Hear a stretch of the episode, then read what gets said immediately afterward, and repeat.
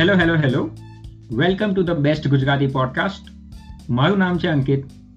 અને હું છું Hitesh. I am a physics teacher and Ankit is not a physics teacher અને આ પોડકાસ્ટની અંદર અમે એ વાત કરીશું કે અમે દુનિયાને કેવી રીતે જોઈએ છીએ so we will talk about anything and everything જે અમને ઇન્ટરેસ્ટિંગ લાગે છે.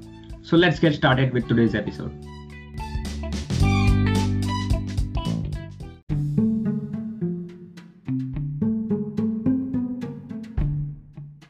પણ મને એક ક્વેશ્ચન એવો થતો હતો કે અત્યારે જે મતલબ જે પ્રમાણે લાઈફ જાય બરોબર? બધા છે ને નોર્મલી અત્યારે એવું કહેતા હોય. જેમ કે મારી જ હમણાં એક મારા એક મિત્ર સાથે વાત થઈ. તો એણે મને એમ કીધું કે અત્યારે તમારી પાસે ટાઈમ છે કામ કરવાનો. તો જેટલો મેક્સિમમ તમને ટાઈમ મળે ને એટલો મેક્સિમમ કામ કરી લેવું જોઈએ. સેમ વાત ફરી પાછી મારે બીજા મિત્ર સાથે થઈ. તો એણે મને એવું કીધું કે તું જે કામ કરે છો ને એ એટલું કામ કોઈ દિવસ નહીં કરવું જોઈએ. મતલબ ફ્રી રહેવું જોઈએ એમ.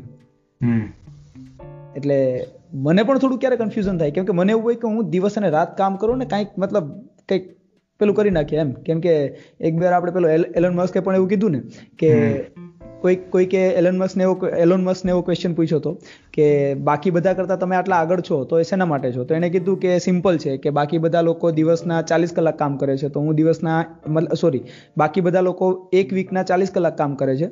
તો હું એક વીકના એસી કલાક કામ કરું છું.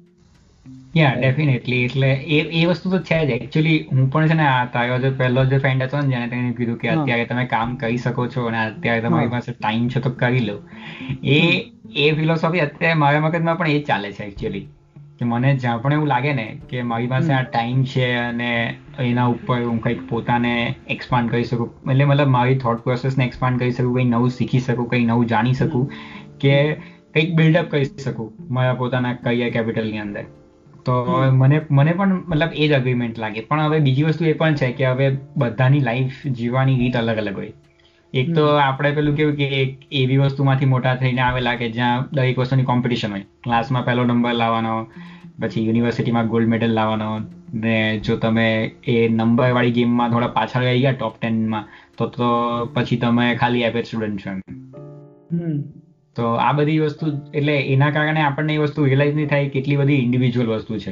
હવે અત્યારે આપણે અહીંયા વાત કરીએ છીએ આપણે બંને સેમ જ બેકગ્રાઉન્ડમાંથી નીકળ્યા છે રાઈટ કે આપણે પાંચ વર્ષ કોલેજમાં સાથે જ કર્યા છે અને એક એક જ વર્ષમાં આપણે ગ્રેજ્યુએટ થયા.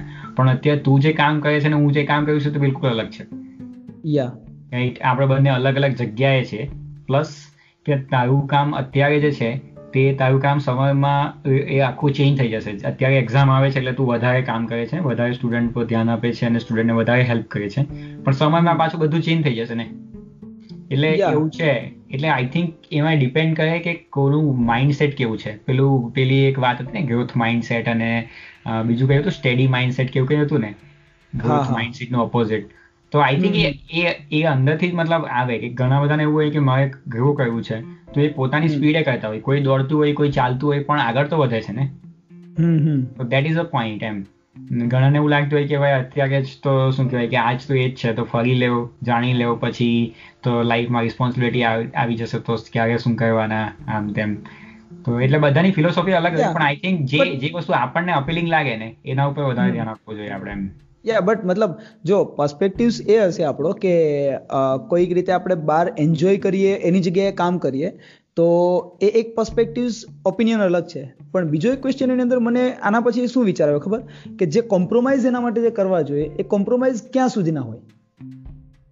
એટલે પોઈન્ટ જ છે ને, કે તારે એ કામ કરવું બી છે, કે તું ખાલી કામ કરવા માટે કરે છે. મતલબ સમજ પડી? મતલબ સપોઝ ધારો કે અત્યારે આપણા પોડકાસ્ટ છે, હવે એને એડિટ કરતા ભલે મને બે કલાક થશે. પણ એ કામમાં મજા આવે છે ને? યા હવે હું ખાલી એટલા માટે કરતો હું કે હવે સપોઝ ધારો કે મને કોઈ વસ્તુ મજા નથી આવતી પણ મારું ગ્રુપ કોઈક છે સોશિયલ ગ્રુપ એ લોકો એ કામ કરે છે. તો હવે હું એક બે વખત એ ગ્રુપમાં મેચ થવા માટે કરી શકું પણ જો હું દર વખત એટલા માટે કરું છું કારણ કે મારે બધાની સાથે રહેવાનું છે.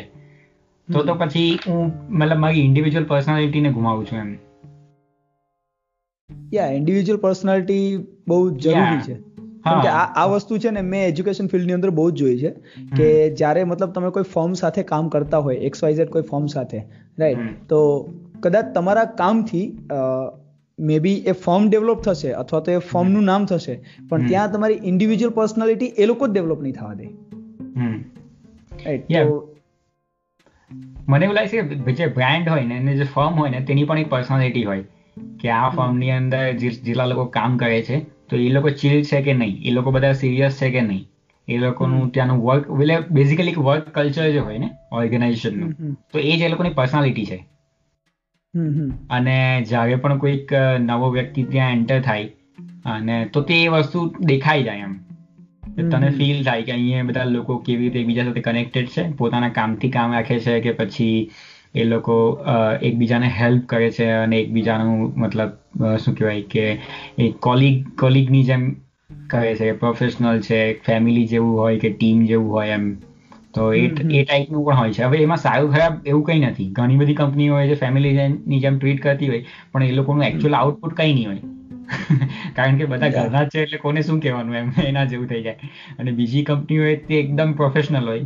કે તું તારી પર્સનલ લાઈફમાં શું કરે મને કઈ લેવા દેવા નહીં મળે પણ આ કામ આ ડેડલાઇનમાં થઈ જવું જોઈએ એટલે થઈ જવું જોઈએ. પછી તું બીમાર હોય કે તારા ઘરે બીમાર હોય કે કંઈ પણ થાય એની સાથે કઈ લેવા દેવા નથી અમને એમ. તો એ કદાચ હાઈ પરફોર્મન્સ વાળી કંપની પણ એવું હોય. પણ લાઈફ તો મિડલમાં એક્ઝિસ્ટ કરે છે ને કંઈક બેલેન્સ વાળી વસ્તુ હોય એમાં. યા મતલબ પ્રોફેશનલ પણ ખરું પણ આપણે રિલેશન્સ પણ રાખીએ એમ કે બંને વસ્તુ કઈ રીતે સસ્ટેન કરી શકીએ એ તો તમારું પર્સનાલિટી ડેવલપ ડેવલપમેન્ટ છે ને એ જ તમારી પર્સનાલિટી શો કરે છે. કે તમે કઈ રીતે બંને સસ્ટેન કરી શકો. કાલ ન્યુપોર્ટ નો પોડકાસ્ટ છે ને એટલે કાલ ન્યુપોર્ટ એક ઓથર છે જેણે એમ તો કમ્પ્યુટર સાયન્સના પ્રોફેસર છે પણ બીજી તરફ એ પબ્લિક ફેસિંગ બુક પણ લખે છે. એક એની બુક છે ડીપ વર્ક અને બીજી છે ડિજિટલ મિનિમલિઝમ અને બીજી પણ ત્રણ બુક એને લખી છે. આ બે ફેમસ છે. તો એનો એની આ એક થિયરી છે કે તમારો જે લીઝર ટાઈમ જોઈને ફ્રી ટાઈમ તો એમાં પણ તમે કંઈક મિનિંગલેસ કહ્યો. મતલબ મિનિંગલેસ નહીં પણ કંઈક મિનિંગફુલ કહ્યો. રાઈટ કે એવી વસ્તુ કે જે જે કહેવાથી તમને પર્સનલી સેટિસ્ફેક્શન મળે છે. પ્લસ તમે કંઈક રીતે તમારો પર્સપેક્ટિવ ગેઇન કર્યો છો. કંઈક તમે ફિઝિકલી કંઈક ગેઇન કરો છો. કે કંઈક એક સોસાયટીમાં કંઈક વેલ્યુ ગેઇન કર્યો છે એમ. મતલબ સપોઝ ધારો કે એક એક્ઝામ્પલ લઈએ કે અત્યારે આપણે ફ્રી ફ્રી જ્યારે ટાઈમ મળે ત્યારે આપણે પોડકાસ્ટ કહીએ છીએ. તો એનાથી તો કેટલી મલ્ટિપલ સ્કિલ થાય છે ને? એક તો વાત કરવાની આ હેબિટ ડેવલપ થાય છે. હવે નવા નવા લોકોનો આપણે કોન્ટેક્ટ કરીએ છીએ અને એમની સાથે વાત કરવાની ઇન્ટરેક્ટ કરવાનો ટાઈમ મળે છે. અને એ વાત કરતા કરતાં આપણને જોવા મળે છે કે એ લોકોની લાઈફમાં શું ચાલે છે અને કેવી રીતે બધા પોતપોતાની રીતે કંઈક ને કંઈક કરવાની કોશિશ કરે છે. તો એક હોરાઇઝન આપણો એક્સપાન્ડ થાય કે આપણે જે દુનિયાને જે રીતે જોઈએ છે ને તો એમાં દરેક વસ્તુ કંઈક ને કંઈક નવી એડ થાય. કારણ કે હવે જો આપણે ખાલી પોતાની જ લાઈફમાં અત્યારે બિઝી રહીએ ને, તો અહીંયા મારે શું છે બીજું? મને મતલબ મતલબ અત્યારે બાર બરફ પડે છે, બધું વ્હાઈટ વ્હાઈટ દેખાય છે, બરાબર? અને આ વાત કર્યા પછી મારે ખાવાનું બનાવવાનું છે, અને નેક્સ્ટ વીક માટે લંચ પેક કરવાનું છે. રાઈટ કપડા ધોવાના છે. તો એ બધી એ બધી કામ તો ચાલતા રહેવાના છે.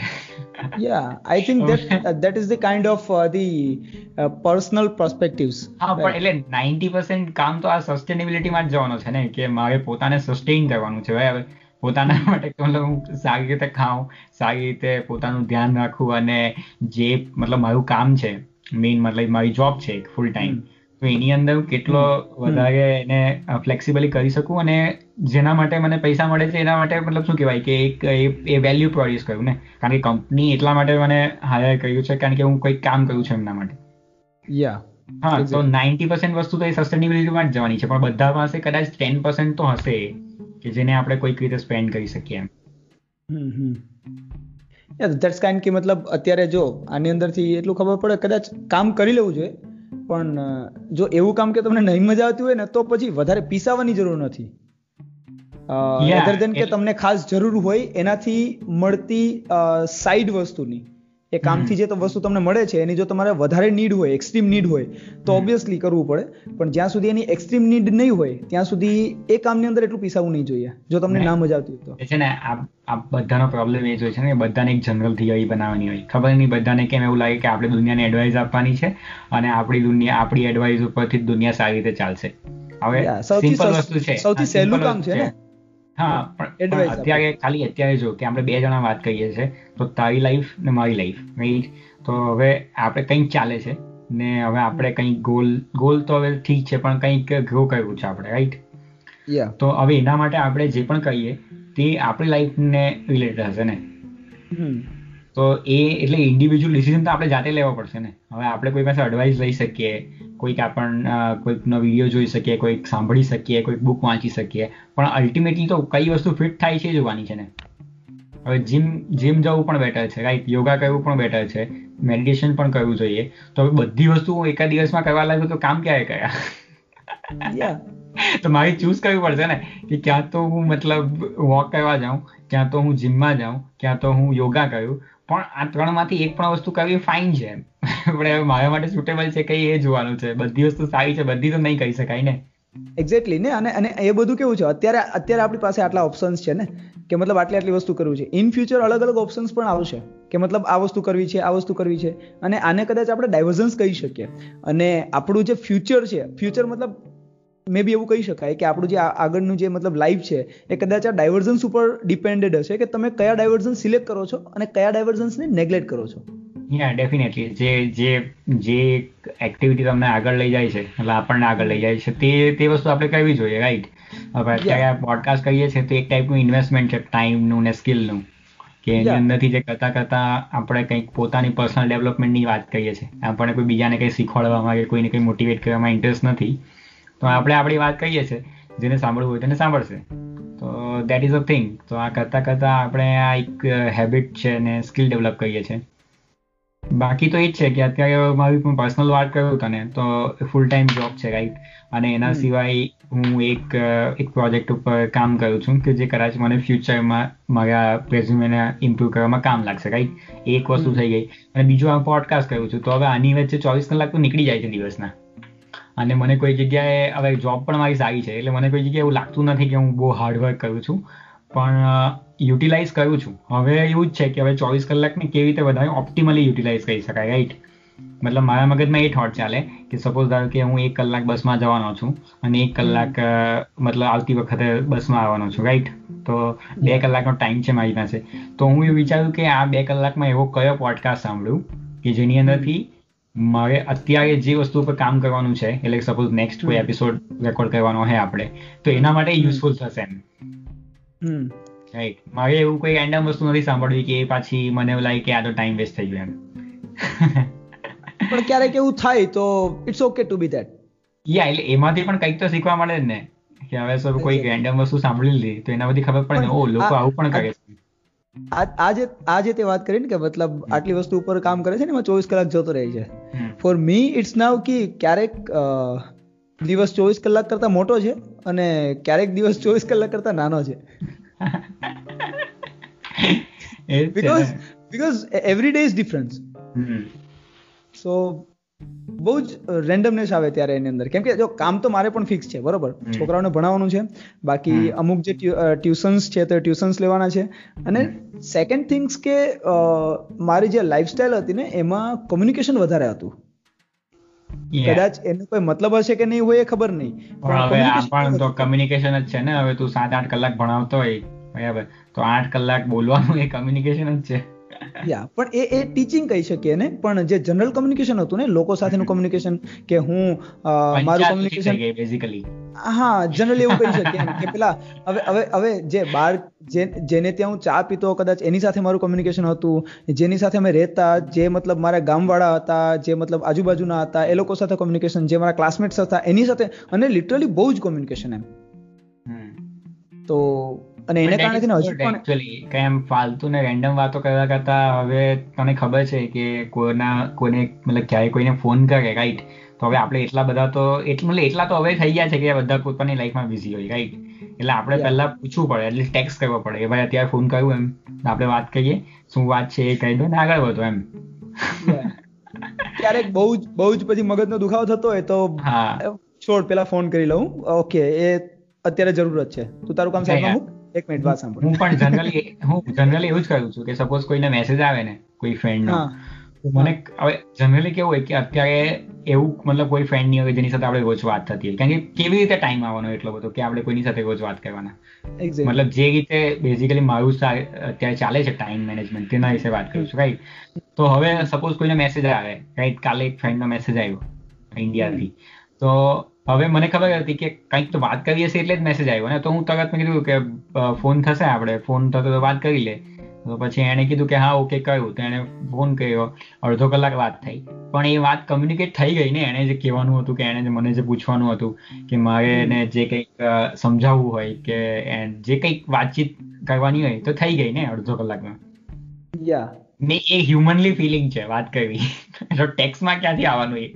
હું મેસેજમાં તને સ્માઈલી લખીને મોકલું પણ હું અહીંયા સેડ હોઉં તો કઈ રીતે ખબર પડે તને? એ તો કદાચ પેલું નિબ્બા નિબ્બી ધેટ્સ કાઇન્ડ ઓફ થિંગ ઓ હો હો કેમ કે એ એ વખતે શું છે ખબર? કે તમારી પાસે કદાચ વાતો નથી પણ બસ તમે જોડાવા માંગો છો તો કાંઈ પણ વાત કરી લો એમ. એટલે આ આ જ વસ્તુ છે હવે જો તું સમજ કે અત્યારે તને એવું લાગતું કે તારી લાઈફમાં ચોવીસ કલાક પણ ઓછા છે જે વસ્તુ તારે કરવું છે ને જે વસ્તુ તું કદાચ ભલે એ ડેફિનેટલી એ હાર્ડ છે કે દસ વસ્તુ કરવી એ ડિફિકલ્ટ છે પણ તને તને કરવી છે ને ને તું નહીં કરશે તો તને એવું લાગશે કે તું તારું પોતાના ઉપર કઈ ઉધાર છે. એવું નથી કે તો તને કહેવાનું છે કે ભાઈ આ કેમ નથી કર્યું એમ. પણ એ તારે કરવું છે? તો ઇટ ઇટ જસ્ટ લાઈક કે એ તારા સેટિસ્ફેક્શન માટે તારે કરવું છે તો તને ચોવીસ કલાક પણ પછી એના માટે ઓછા જ લાગવાના છે એમ. એક્ઝેક્ટલી કેવું એક્ઝેક્ટલી કેવું છે કે આ બધી વસ્તુ આપણને ઓપિનિયન મળતા રહે પણ ક્યારેક એવું થાય કે આપણે આપણી લાઈફ જે છે જે આપણે જે રીતે જઈએ છે કદાચ આપણી આજુબાજુવાળાને હું બહુ જ બીજી છું અને કદાચ મારી આજુબાજુવાળા મને એમ કહેતા હોય કે એટલું બધું બીજી નહીં રહેવું છે બે ત્રણ વાર કહેશે. પણ પછી એ લોકો એના ઓપિનિયન્સ આપશે જ નહીં. યા એ તો છે. પછી બધા મતલબ સસ્ટેન થઈ જાય, કારણ કે યાર બધાએ પોતાનું જોવાનું હોય ને. દરેકને કંઈક હવે અત્યારે આપણી એજવાળા બધા લોકોને શું ઈચ્છ્યું હોય? કે સસ્ટેનેબલ કહીએ રાઈટ કોઈક એવું તમારી પાસે જોબ હોવી જોઈએ, કોઈક તમારો બિઝનેસ હોવો જોઈએ, કંઈ પણ કે જેના પરથી એક કન્ટિન્યુઅસલી રેવન્યુની સ્ટ્રીમ આવતી રહી, તો ત્યાર પછી બીજી કોઈ વસ્તુ વિશે વિચારી શકાય ને? આ બેઝિક વસ્તુ છે. હવે આનાથી બીજું શું કહી શકાય? હવે અત્યારે મતલબ મને એવું લાગે છે કે મારી પાસે એક જોબ છે. બટ લાઈફ જેમ આગળ વધશે દેટ્સ નોટ ઇનફ અત્યારે તો એન્ટ્રી લેવલ ઉપર તો ઇનફ છે કે હા ચાલી જાય છે.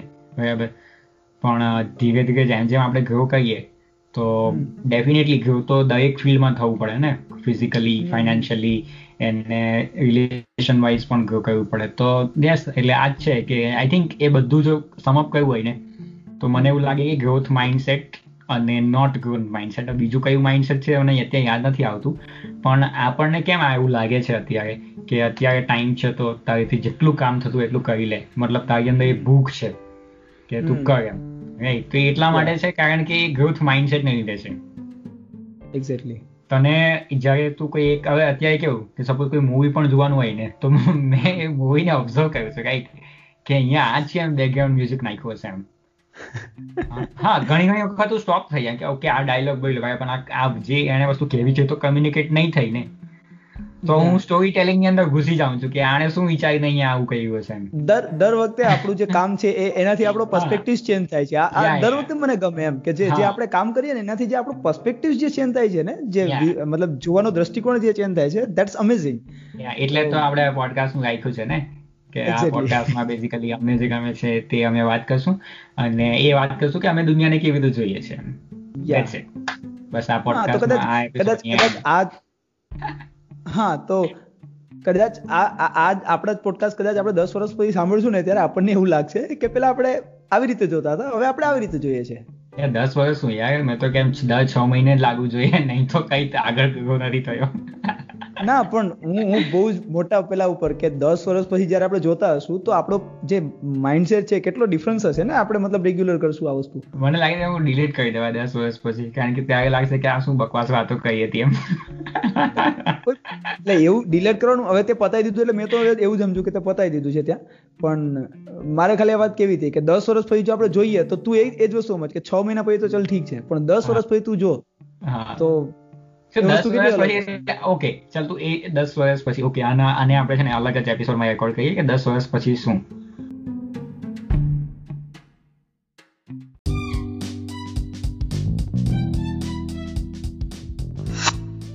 ઓકે તો that's it for today and thank you so so much કે તમે આ પોડકાસ્ટને અંત સુધી સાંભળ્યો. હા તો આપણા શ્રોતાગણને આપણે તાળીઓના ગડગડાટથી વધાવી લઈએ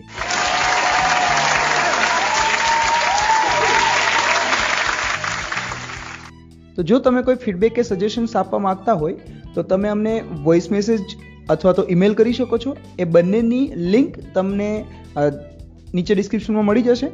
તો મળીએ ત્યારે નવા એપિસોડમાં નવી વાતો સાથે.